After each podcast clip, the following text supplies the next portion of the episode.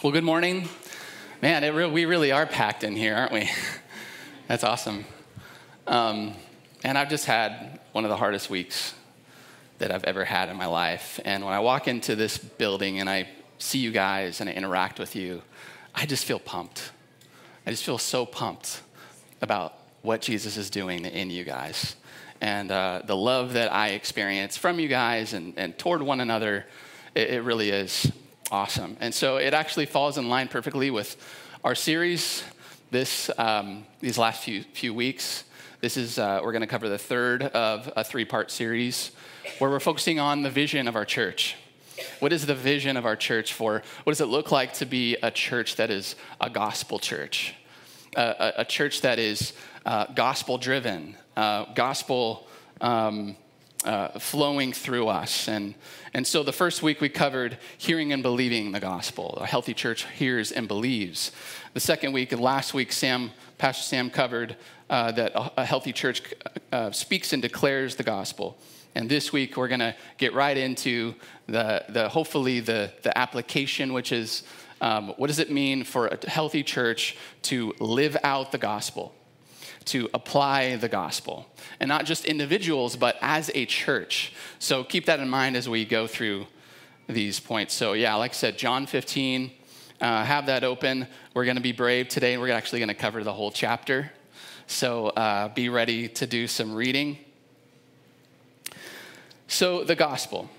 The gospel is euangelion, it's, it's the declaration of a new kingdom. So, Jesus being our king has stepped into this planet and he has come to redeem. And the big picture is that he is recreating all things. So he's the new Adam. He stepped in as our representative. He conquered death and hell. He rose from the grave, and he now is has a people that he's re, he's redeeming the cosmos through. And so, in that, uh, you know, bigger gospel picture, we have Jesus's his, uh, his life, his death, his burial, his resurrection, but you, you get a little bit more broad and you see that Jesus, after his resurrection, he ascended to the right hand of God, right? And then he says he's going to return. And then he promises that he's going to redeem and, and uh, recreate all things and restore all things. So we live in this point right now between the ascension and his return. So that is in the context of how we're going to apply the gospel as a church right now, is in that context.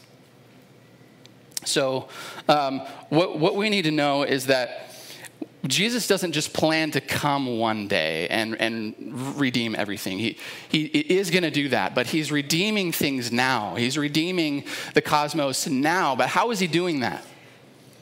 He's doing it through you. He's doing it through the church. And so, what I want you to see today is how that's done. How is it that the gospel is, that Jesus is redeeming all things? It is by a gospel community, it's through a gospel community. So, the question is, how does the church live out the gospel? That's the question we want to answer today. And we're going to use John 15 to answer that question. So that's my premise. How does the church live out the gospel? Well, the answer is only by abiding in the vine. Well, what does that look like? Answer keeping his word, loving one another, enduring suffering, and bearing witness to the world. So, those, those are the, the areas we're going to touch on as what it looks like to live out the gospel. Before we get too deep into it, let's go to the Lord. Let's ask Him to open our hearts. And as we submit to Him and His word, Father, we just admit that we need you. We admit that we need your spirit to move right now. We need your spirit to open our eyes to see what you're doing. We need your, your spirit to open our eyes to see your majesty and your glory. We need you to open our eyes to see what our part is in this and how we apply this good news of the gospel. That all who believe in you would not perish but have everlasting life. and that we're a part of this being recreated. Lord, speak to your people. In Jesus' name we ask, amen. So, how does the church live out the gospel? Only by abiding in Christ. Let's look at verses 1 through 6 of John 15. Verse 1 says, I am the vine, and my Father is the vine dresser. Stop right there. You know, the coolest thing about um, what Jesus is saying here and the coolest thing about as we look at what does it mean to apply the gospel? What does it mean? How do we become a fruitful church? How do we walk in this thing called the gospel? How do we bear fruit? The coolest thing is that our Father is the vine dresser. You know what that means? It means that He is overseeing that fruit. He's overseeing the vineyard. He's looking at the vineyard. He's looking at His church and He's saying, What is he going to get the best result? What's going to get the best, what's going to bear the most fruit. And so he's superintending and he's, he's cultivating and he's managing his church. And he's doing what needs to happen so that the most fruit can be born. Let's, let's keep moving. Verse 2 Every branch in me that bears, that does not bear fruit, he takes away. And every branch that does bear fruit, he prunes that it may bear more fruit. Already you are clean because of the word that I've spoken to you. Abide in me, and I in you. As the branch cannot bear fruit by itself unless it abides in the vine, neither can you unless you abide in me. I am the vine, you are the branches. Whoever abides in me and I in him, he it is that bears much fruit. For apart from me, you can do nothing. So before we can be a church that does, that does something for the Lord, we have to understand that we can do nothing. We literally can do nothing of eternal value apart from Jesus. We have to have this mindset as a church, you guys, that nothing of eternal value will happen here without Jesus in us and working through us. This is shown, this humility is shown through things like gathering for prayer. God, we need you to move. God, we need you to, to act. God, we need you to, to be doing the work that you can only do. This isn't our church. This isn't our thing. This is your thing. This is your gospel. Let's keep moving. Verse 6. If anyone does not abide in me, he is thrown away like a branch and withers. And the branches are gathered, thrown into the fire, and burned. Not only not only is uh, the only way to, uh, to bear fruit is to abide in the vine, but really abiding in the vine is the only safe place to be the church is really the only safe place to be. You know, there is no other vineyard that has life because there's no, uh, no other vine that has life. You know, there, there's no other there's no other kingdom that has the king eternal. There's no other ark that God has provided to deliver us and to save us from the floodwaters of God's judgment. There is no other place to be. So if, if your life is, is devoted to anything else, you have reason to fear. This is sobering. Listen to the words that he says. He says, He will be thrown away like a branch and gathered and thrown into the fire and burned.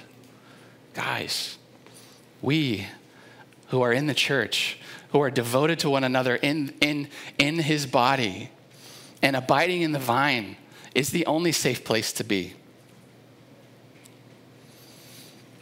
Again, let's keep moving. Verse 7.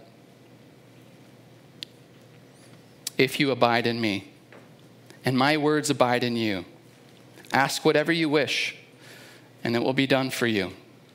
By this my Father is glorified, that you bear much fruit, and so prove to be my disciples. As the Father has loved me, so have I loved you. Abide in my love. If you keep my commandments, you will abide in my love, just as I have kept my Father's commandments and abide in his love.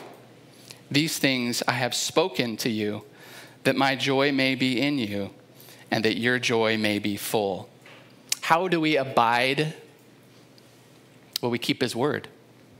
Notice here when he says, If you abide in me, my words abide in you. Then he says, Keep my commandments. And then he says, I have spoken to you that my joy may be in you and your joy may be full. See, the word of Jesus, the, the, the doctrine of Jesus, the gospel of Jesus, Jesus passed it to his apostles, and it became the apostles' teaching, and then became the word of God, and is what we hold in our hand today. We have to be people of the word. This is, this is the vision, this should be the vision of every church being people of the word, being people of the word of Jesus.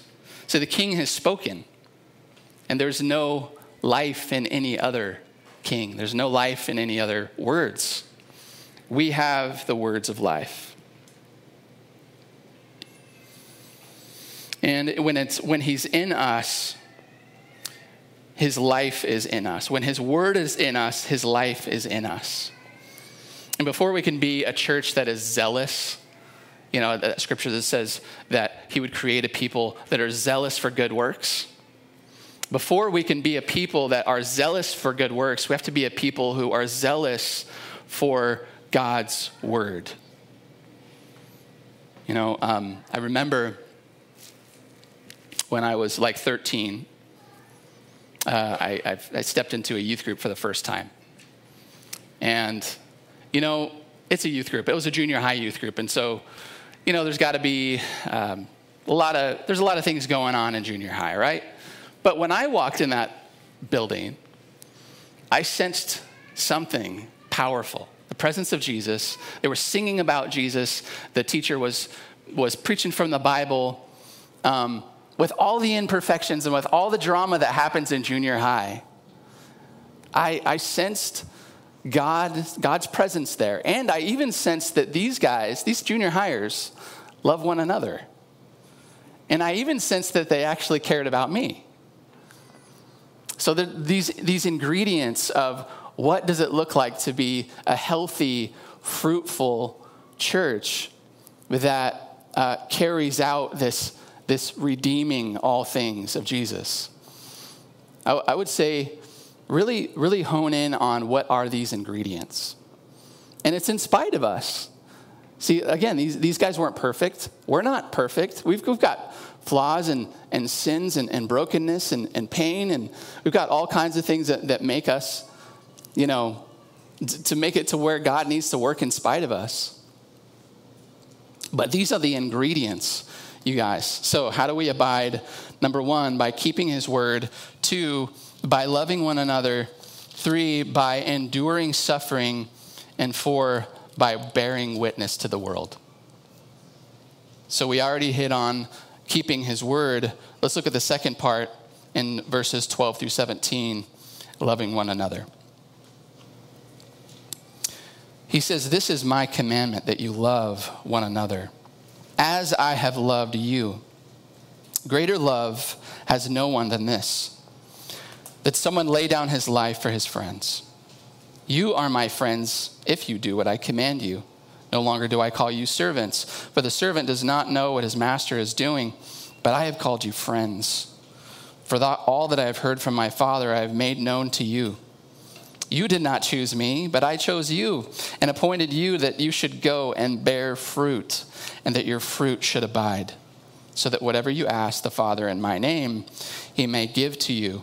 These things I command you so that you will love one another. You notice the flow, the progression there? Where it goes from the Father's love to the Son, and then from the Son to us, and then from us to one another.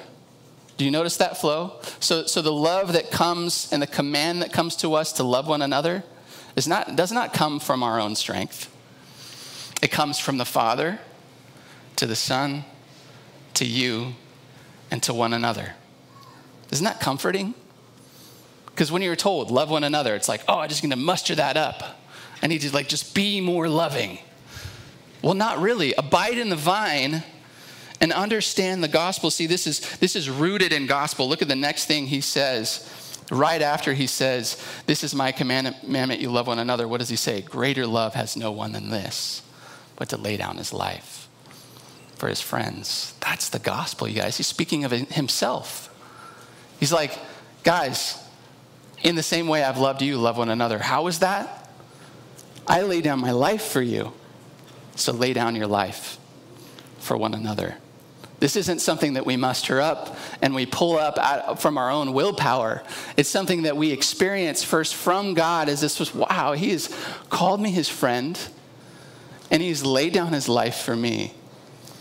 And then it's a natural outpouring to one another. It's rooted in the gospel and the fruit. It's a fruit. Loving one another is a fruit of believing the gospel.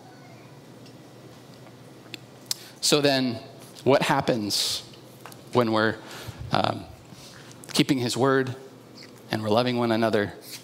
Inevitably, we fall out of favor with the world, don't we? Because they see something they don't understand, and they see something that, that convicts them. They're like, I don't have that. Uh, and and, and they, they feel emotions of jealousy or even hatred. And Jesus promised us that that would happen. So let's look at the next thing enduring suffering in verse 18.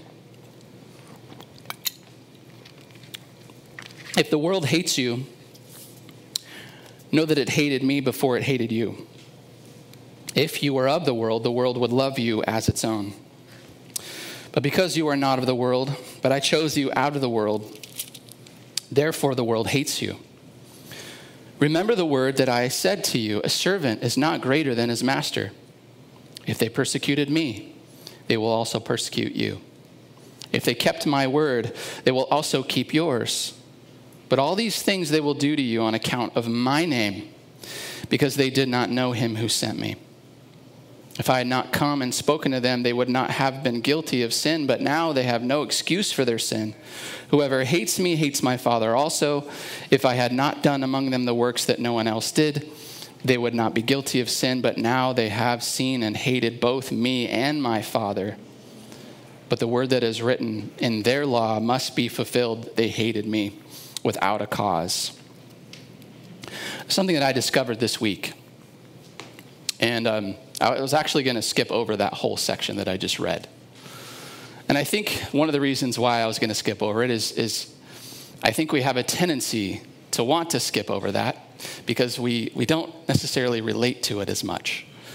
You know, we are experiencing some persecution here, but I, I would say it's pretty light in comparison to the history of the church, what they've experienced from, from here all the way up until this point, and then other parts of the country or other parts of the world that are experiencing persecution.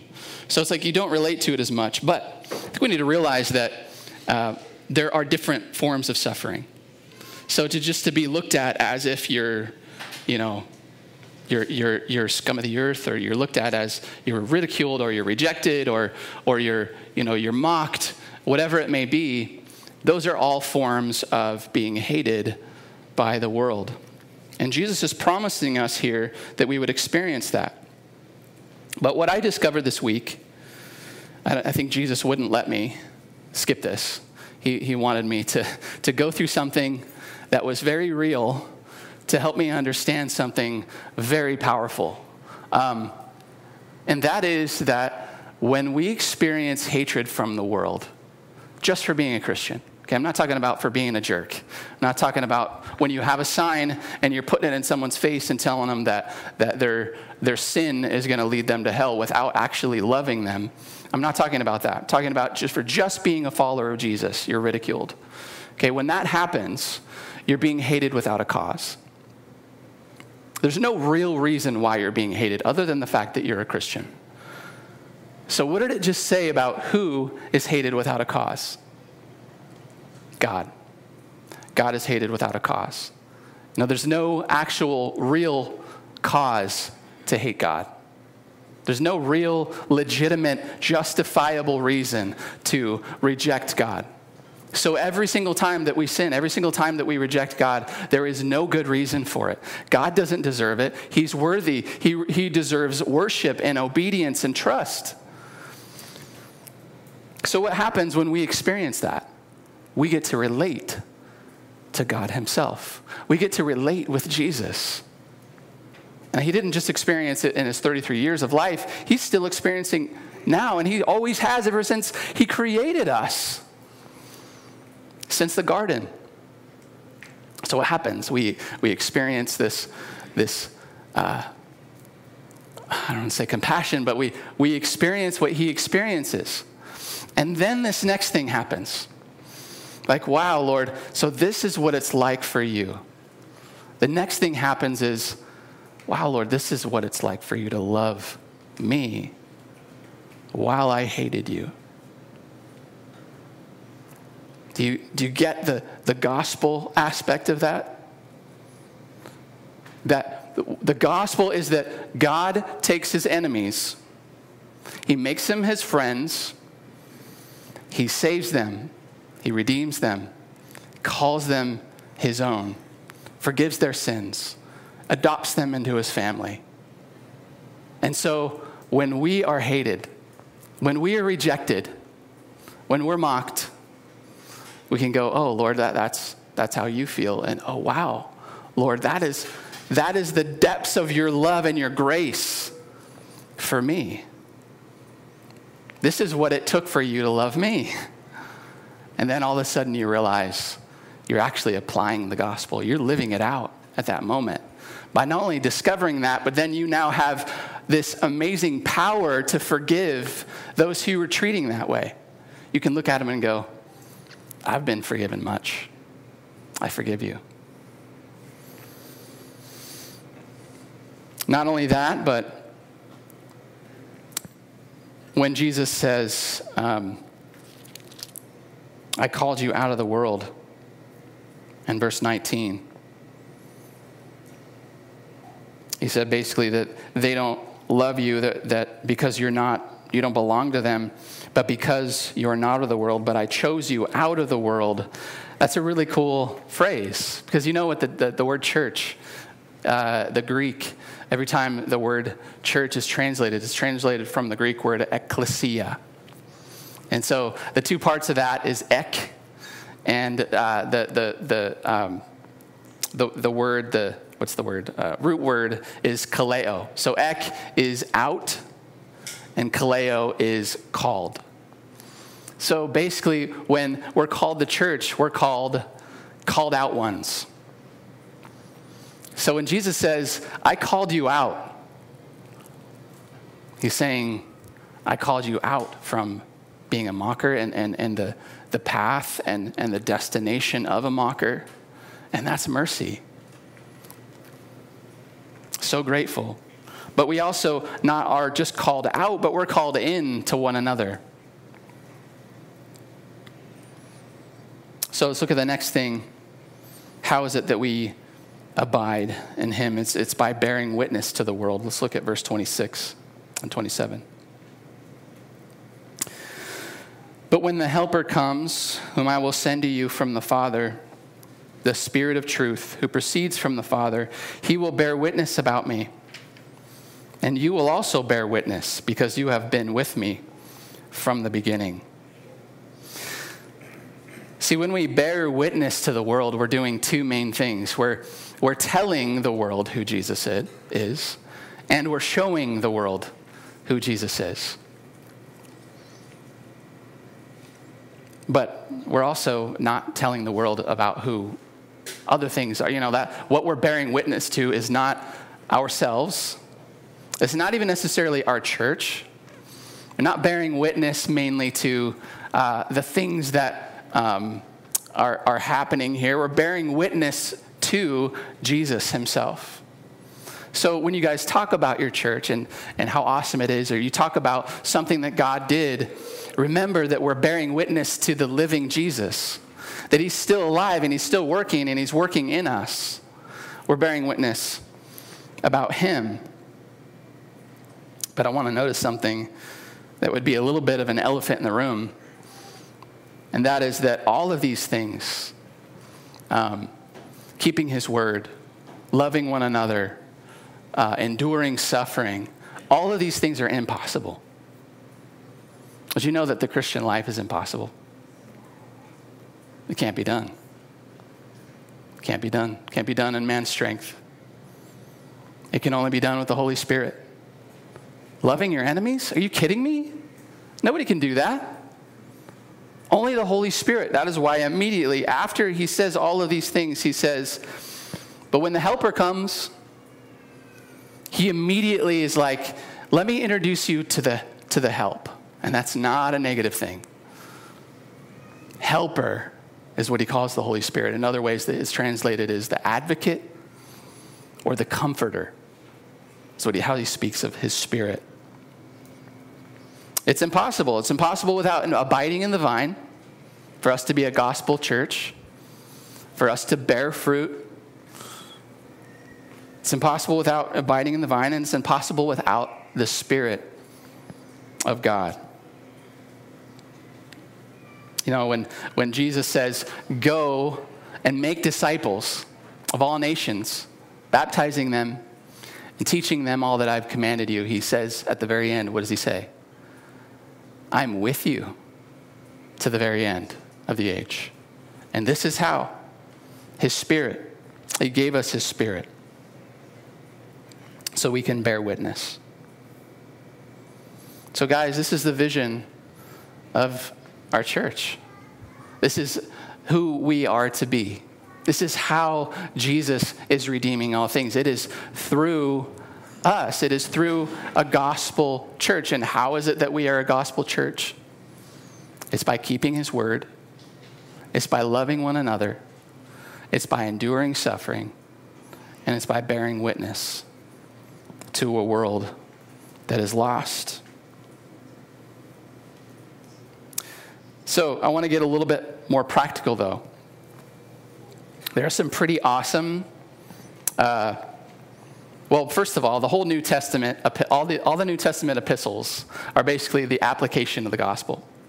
So, a lot of times they'll have, like, Romans is a perfect example. You have the first 11 chapters that's explaining the, uh, the indicatives.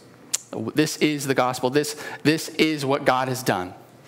And then from chapter 12 all the way through chapter 16 are the imperatives. This is what we are to do. This is the application of the gospel. So a lot of times that's what the New Testament is the New Testament epistles are doing. They're saying, "Okay, now that we have the gospel, we understand the gospel, we believed it, what does it mean to walk in it? What does it mean to live it out?" Especially within the context of a community and one another. So, uh, if, you, if you want more application, read the epistles. But let's, uh, let's dive into just a few of them. If you don't mind, hopefully this won't be too painful, but I have a list of 59 one another's. should I read them all or should I skip a few? 59 one another's of the New Testament. Okay, and we actually are going to pick three and we're actually going to read them a little bit more in, in depth. All right. Okay, this, this, is, this is where you're like thinking about, all right, what's my part in all this? How, does, how, does this, how is this going to get practical for me to live out the gospel and apply the gospel? All right, well, here, here are some good ones.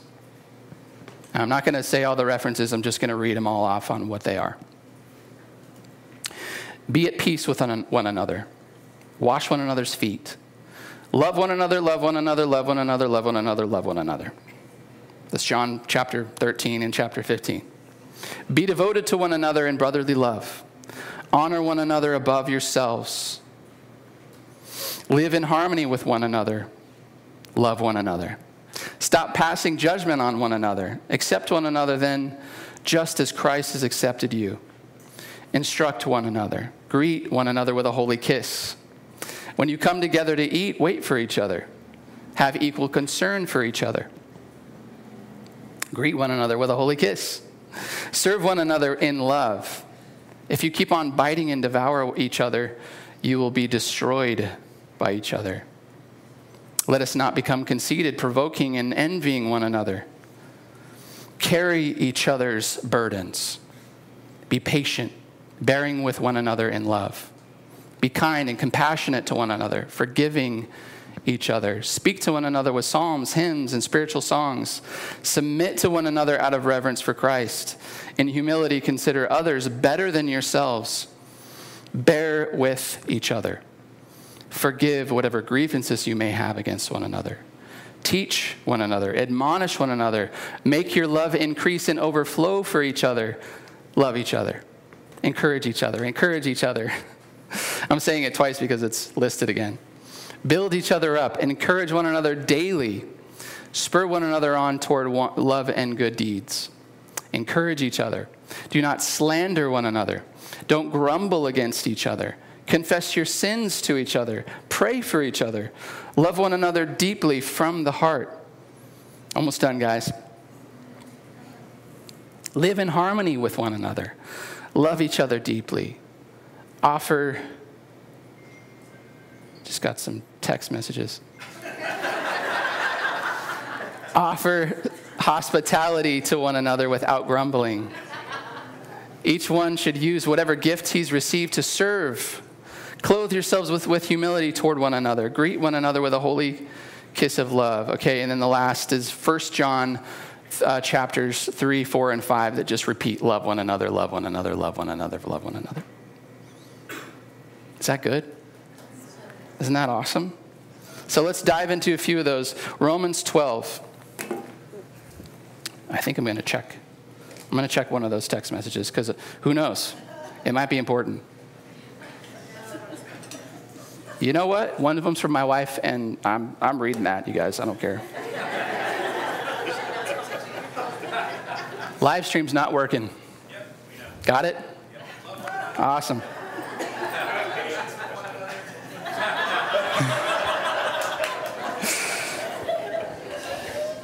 Hopefully that showed her that I will always answer her texts.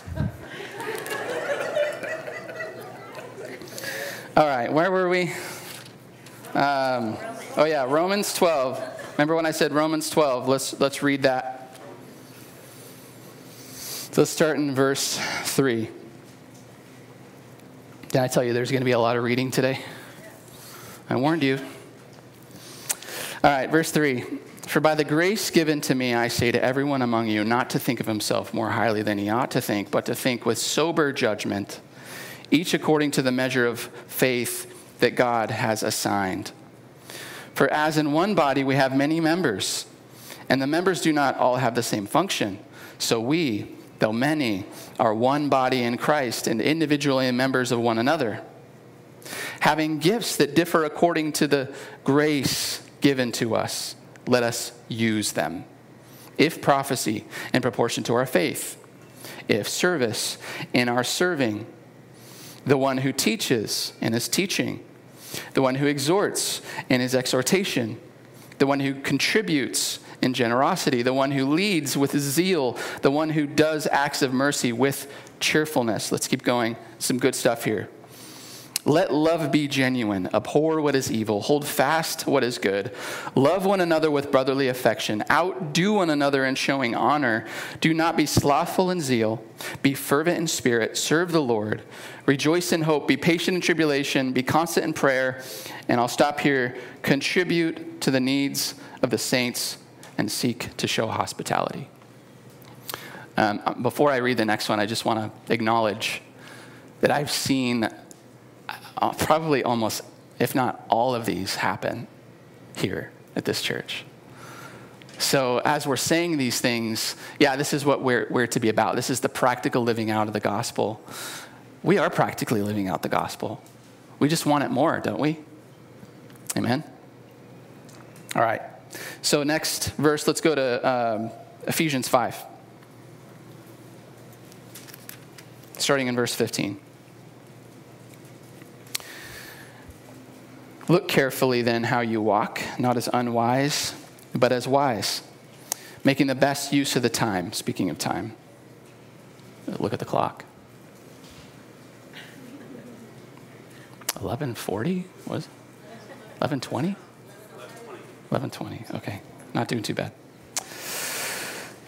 Making the best use of the time because the days are evil Therefore, do not be foolish, but understand what the will of the Lord is, and do not get drunk with wine, for that is debauchery, but be filled with the Spirit. And here's, here's kind of like how. What does that look like? Addressing one another in psalms, hymns, and spiritual songs, singing and making melody to the Lord with your heart, giving thanks always for everything to God the Father in the name of our Lord Jesus Christ, submitting to one another out of reverence for Christ. So again, it's, it's so, uh, so much of a flow uh, from the gospel. We don't just submit to one another. We don't just love one, one another. It's, it's submit to one another out of reverence for Christ. One more. Hebrews 3.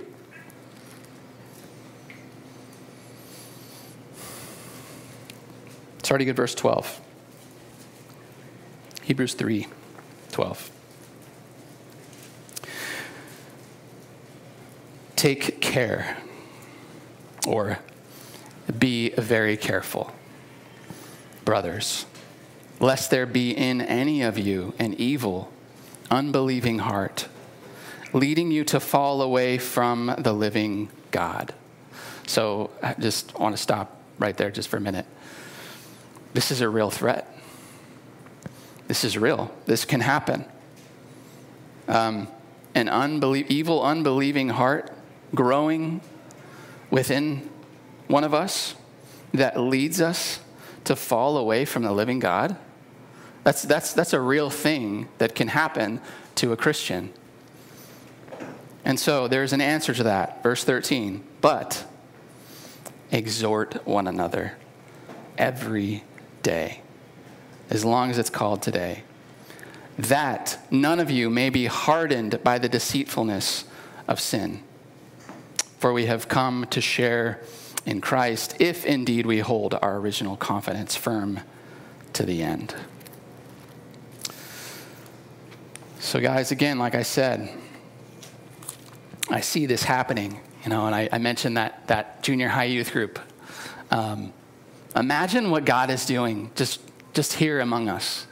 Just as we gather, you know, I know that some of you have just decided to show up today and, and, uh, and it was not easy for you to do so. It's like, how you doing? I, I, I'm here. I totally get that. And you know what? That's, that's sometimes all you can do is just show up and be honest and be like, I, I need to be here and I need you and I need you to pray for me. And then once you do that, then the, then the gifts of the body meet the needs of the body, and then the Spirit starts working right?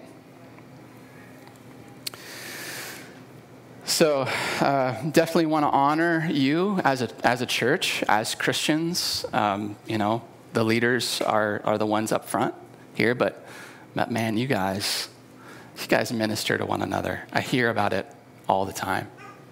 And we've had some tough things happen in this church. We've had um, trials, and uh, to see the body step in and, and to, with the love of Christ, just step in and be like, what can I do? And it's been happening over and over and over. It's almost like when the next hard thing happens, um, which it, it just keeps on happening, hard things keep on coming. I see Christ working and moving every time, and it's, it's awesome. With that, um, I'm really, really encouraged and really excited to uh, introduce something to you guys, something that um, the leadership's been working on. And uh, we've gathered together, some of us, to talk about okay, so like the needs, what, what is it, the, um, the, the phrase that I think John Sled, you think you quote, or you coined this, the needs of the body activate the gifts of the body. And so again, like that's happening. The needs of the body are, are, are popping up the gifts of the body are jumping in, and it's happening. we want to just take that and, and just organize it as much as we can, streamline it as much as we can, really maximize on it as much as we can, so that we're not just a church that, uh, that has, um, I don't know, uh, like, like we say, we want participants, right? We want to all be participating. We want all of our gifts active. Um, so, with that as the goal and that being our DNA, we, we want to set something in place that is going to facilitate that. So we have basically, uh, we're, we're going to text you a, a form and you're gonna you're gonna basically get a chance to check some boxes with in mind what gifts has God given me, what abilities has God given me, that I can uh, continue to, to step in and meet the needs of the body. And so we're gonna text you a form, and you're gonna uh, be able to check some boxes. And um, what's gonna happen is then when a need pops up, it's going to go to the to the leadership and it's going to go to these what i'm calling uh, need leads um, that basically people are going to like oversee that need and make sure that that need gets met. And but it's going to be met not through just like a few people, you know, in the leadership. It's going to be met by you. Isn't that exciting? Because I, I know you guys. I know you, like so many of you, have you stepped in here and you're like, all right, what can I do? Because so many times in church, what does it turn into? You step in and you sit and you leave and you go, well, what part did I play in that? And so, what's really cool is that body life, as it was designed, is that you feel this fulfillment of stepping in and being used by the Lord, and that you're encouraged by that. You're like, wow, I was needed. Wow, the gifts that God has given me, oh, they actually do have a purpose. And they actually do encourage people and help people. And every one of you has been given gifts by Jesus. Remember, I think it was last week when Sam talk, talked about that um, when Jesus uh, ascended, he gave gifts to men. You know, that was like the whole when a, um, a kingdom conquered another kingdom, you have the spoils of war. Um, so, he, so then he gives out the gifts as, as the spoils of war, but those gifts are so that we would encourage and minister to one another. Why? Because that's how Jesus is redeeming all things is through a gospel church. So we're going to text out this form. I encourage you to to uh, fill out the actual form. But if there's no way, if like you didn't get the text, or if there's no way for you to fill it out like right now, we do have um, these hard copy forms, one stack here and one stack back there. If you uh, need to use that, feel free.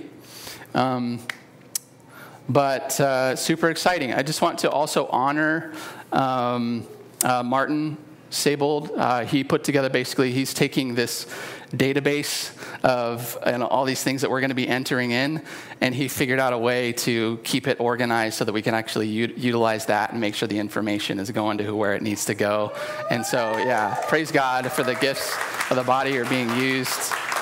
Yeah, and there's there's been other brothers and sisters um, that have contributed to to organizing this. Um, but I just want to say, you know, glory to God, praise God. I just I love being a part of this church, uh, uh and, and I'm, I'm, excited to see how we're going to grow. We're so young. What is it? We're, are we three years old almost? So almost three years old, and we're just we're trying to figure this out. We're growing. We just want to be a people of His Word. We just want to be a people who are loving one another. We know we're going to endure some suffering, and we, but we want to bear testimony to the world. You know, the coolest thing. Let me just read to you one more. Just a little bit earlier, um, in John. You remember uh, when he said, "This is my commandment that you love one another." That's actually not the first time that he says that he says that. If you go back a little bit in chapter 13, um, you go to verse, um, let's go to verse 31, chapter 13 of, of John. He says, When he had gone out, Jesus said, Now is the Son of Man glorified, and God is glorified in him. If God is glorified in him, God will also glorify him and himself and glorify him at once. Little children, yet a little while, and I'm um, I am with you. You will seek me. And just as I said to the Jews, so now also I say to you, where I'm going, you cannot come. And then he says, A new commandment I give to you, that you love one another, just as I have loved you.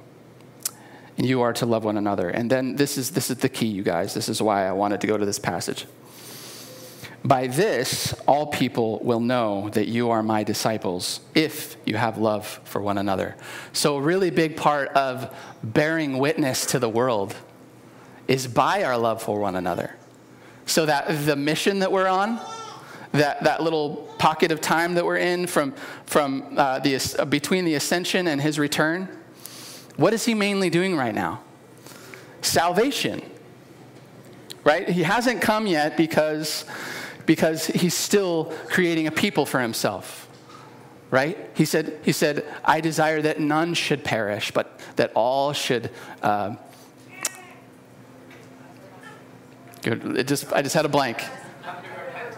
Come to repentance, yes. So, so that the, the, the means by which God is going to be doing that is by is through our loving one another and that is going to bear witness to the world and the world's going to watch that and they're going to go wow those are jesus' disciples isn't that awesome so with all that said um, i think we can go ahead and move forward with this, this vision. And this is, this isn't our vision. Hopefully, what I've showed you is that this is Jesus' mission. This is Jesus' church. This is his, uh, his work. It is his work in us. He is the vine. We are the branches. We want to just stick with him. We want to hide his word in our heart and see him working among us. Amen. All right, well, let's pray and then we'll, uh, we'll talk about that form. Lord Jesus, we are so grateful for your life within us and your life among us. We're so grateful that you've redeemed us personally. We're so grateful that you've redeemed us collectively, that you've called us out, but you've called us in to one another. God, I ask that you would help us to grow in these very things that your word would be living and active within us, and that would be bearing witness to, the, to a world that is lost as we enjoy your, your gospel, as we live out your gospel, as we apply it. And uh, we just ask all these things in the precious and awesome name of Jesus. And all God's people said, Amen. Amen.